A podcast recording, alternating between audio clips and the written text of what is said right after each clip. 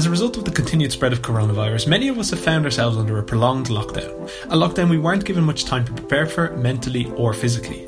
Throughout this mini series, we're looking at a number of different ways COVID 19 has affected our bodies, and today we're looking at nutrition. This is Your Body Under Lockdown.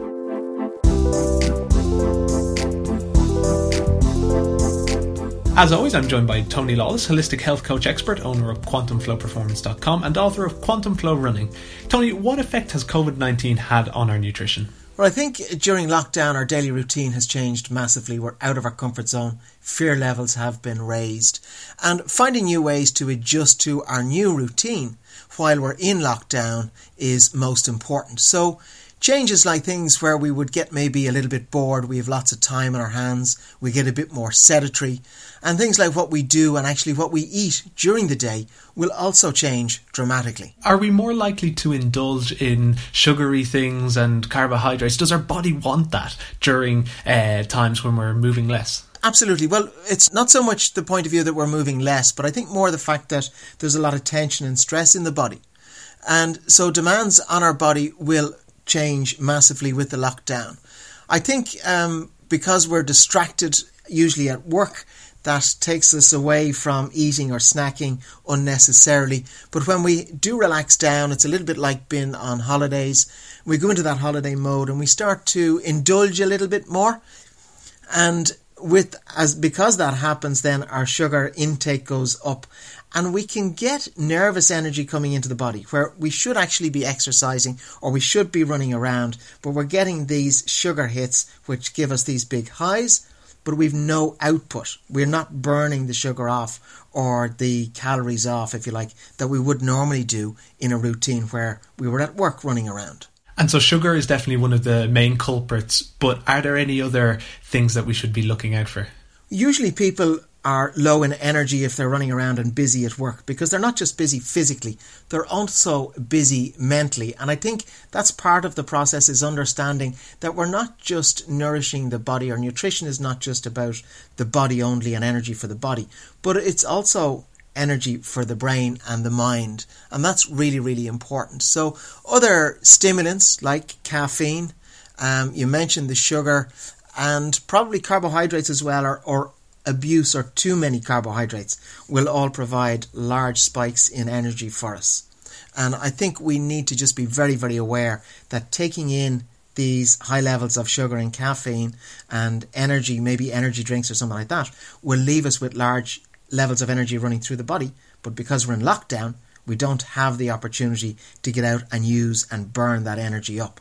Could you tell us a little bit more about caffeine? Because it might be a thing that a lot of people are drinking maybe a little bit more of now, or have had the habit of drinking a cup or two of coffee uh, during the day. What are the effects that the coffee has on energy levels and on, um, I mean, maybe hydration as well? Yeah, well, they're two. They're the two main things, I suppose. The energy levels.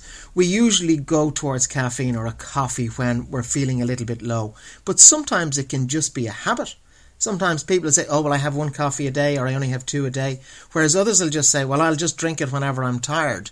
So when we sit around a little bit, we are more than likely going to drink it because we're bored, as opposed to we need the energy. But when we drink something like caffeine or we take our coffee, we get this big rush and this energy spike, but it doesn't last very long.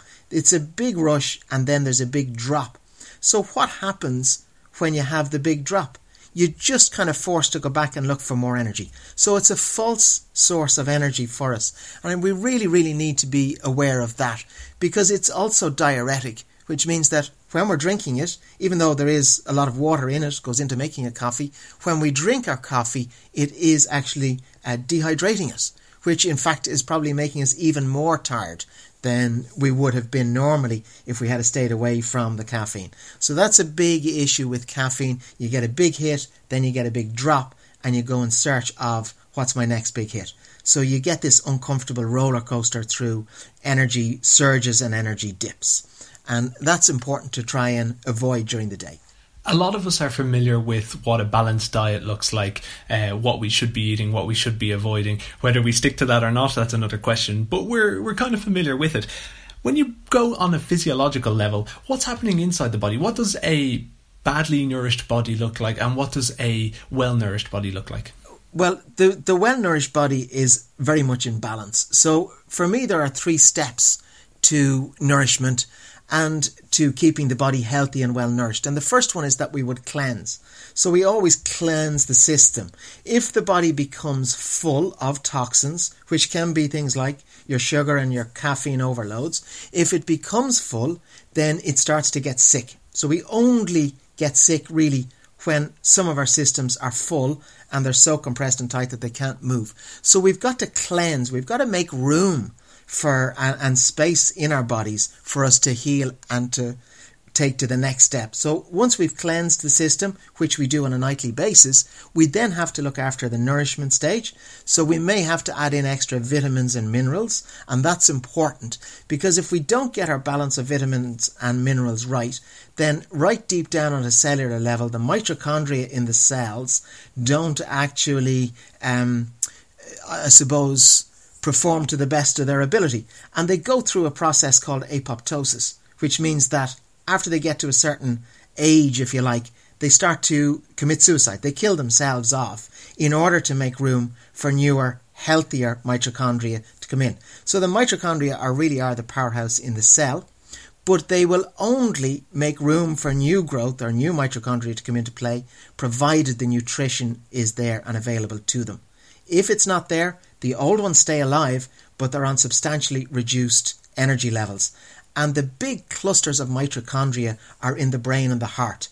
And they're the two areas that we had focused on previously in other episodes. We looked at how the heart performs and um, how that plays such a big part in our stress levels and controlling our stress levels, but also our brain then and how that works and how our mood, how it controls our moods, and also then how that in turn, um, or how we use it to talk positively to ourselves. So mitochondria and how we nourish the mitochondria, most important.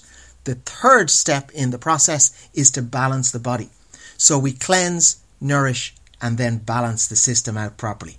So we don't get lots of one thing and nothing of another, and we don't get too much in or too little in.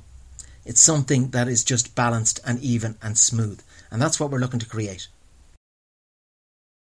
So, of course, our routine creates our comfort zone. And rather than maybe staying up late when you're trying to get a bit of sleep and then getting up late in the day, we need to create a positive routine that will help to nourish uh, both the body and the mind. So, sleep plays a really, really big part in that. You mentioned that um, coffee is a it, it dehydrates you. How can you tell the difference between being dehydrated and being hungry? Well, the two of them trigger a similar response or a similar feeling in the tummy. And sometimes we feel that we're actually hungry when in fact we're thirsty. So, what I would recommend in order to get over this, and it's a very simple fix, you just basically take a drink of water, take a glass of water, wait for about 15 minutes, and then reassess the situation and see if you're hungry or if you're thirsty. Because sometimes we're just eating out of boredom. And if we're sitting around and we're sedentary for long periods of the day and just eating out of boredom, that's going to have a really negative effect on us over the long term. And it's not something that we're going to be able to just stop very quickly. It becomes a habit and then we bring it back into maybe our workspace and we continue on. And over a period of time it can be very negative and we can see substantial increases maybe weight gains and, and lack of mobility and even swings and changes in your moods as well. So drink a little bit first see if you're hungry and then if you are well and good eat something uh, healthy and nutritious. If you're not just stick with the water. So, Tony, have you got anything extra that you want to just share with anybody about this topic on, on nutrition? Well, I think there's there's two last things. The first first thing I'd like to just mention is that I think we need to lead by example. So oftentimes we can um, create a meal space where we have maybe children sitting down with us or certain foods that those children don't like and we can bring a little bit of tension to our meal time and our space. It'd be lovely if we could just take a few moments to plan a meal, plan a healthy meal, but as long as you're putting it on the table, try and bring a positive mood and an attitude into the space. So everybody in the space enjoys the meal. Rather than making it a chore where you have to eat your veg and you have to eat this and this and this um, it'd be nice if we could just present it in a more relaxed way because that helps our digestive system and it helps the, obviously the nutrition then to go up as well. And then lastly, I'd say that it is in fact okay to be hungry. You don't have to feel full all the time.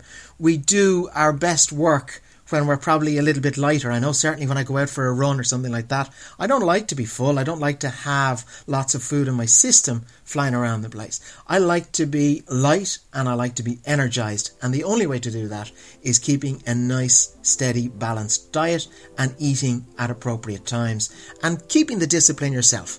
That's the key is lead from the front and others will follow you, but making sure that you hold your discipline. Don't forget to check out Quantum Flow Performance on Facebook, where Tony streams a free 20 minute Pilates class live each morning. Tony is also the author of Quantum Flow Running, and if you're interested in learning more about his book, you can visit quantumflowperformance.com. You've been listening to Your Body Under Lockdown.